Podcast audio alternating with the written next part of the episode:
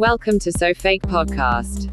On this podcast, you're going to learn so much, including but not limited to how to identify fake people, family members, and what you need to stand strong against all odds.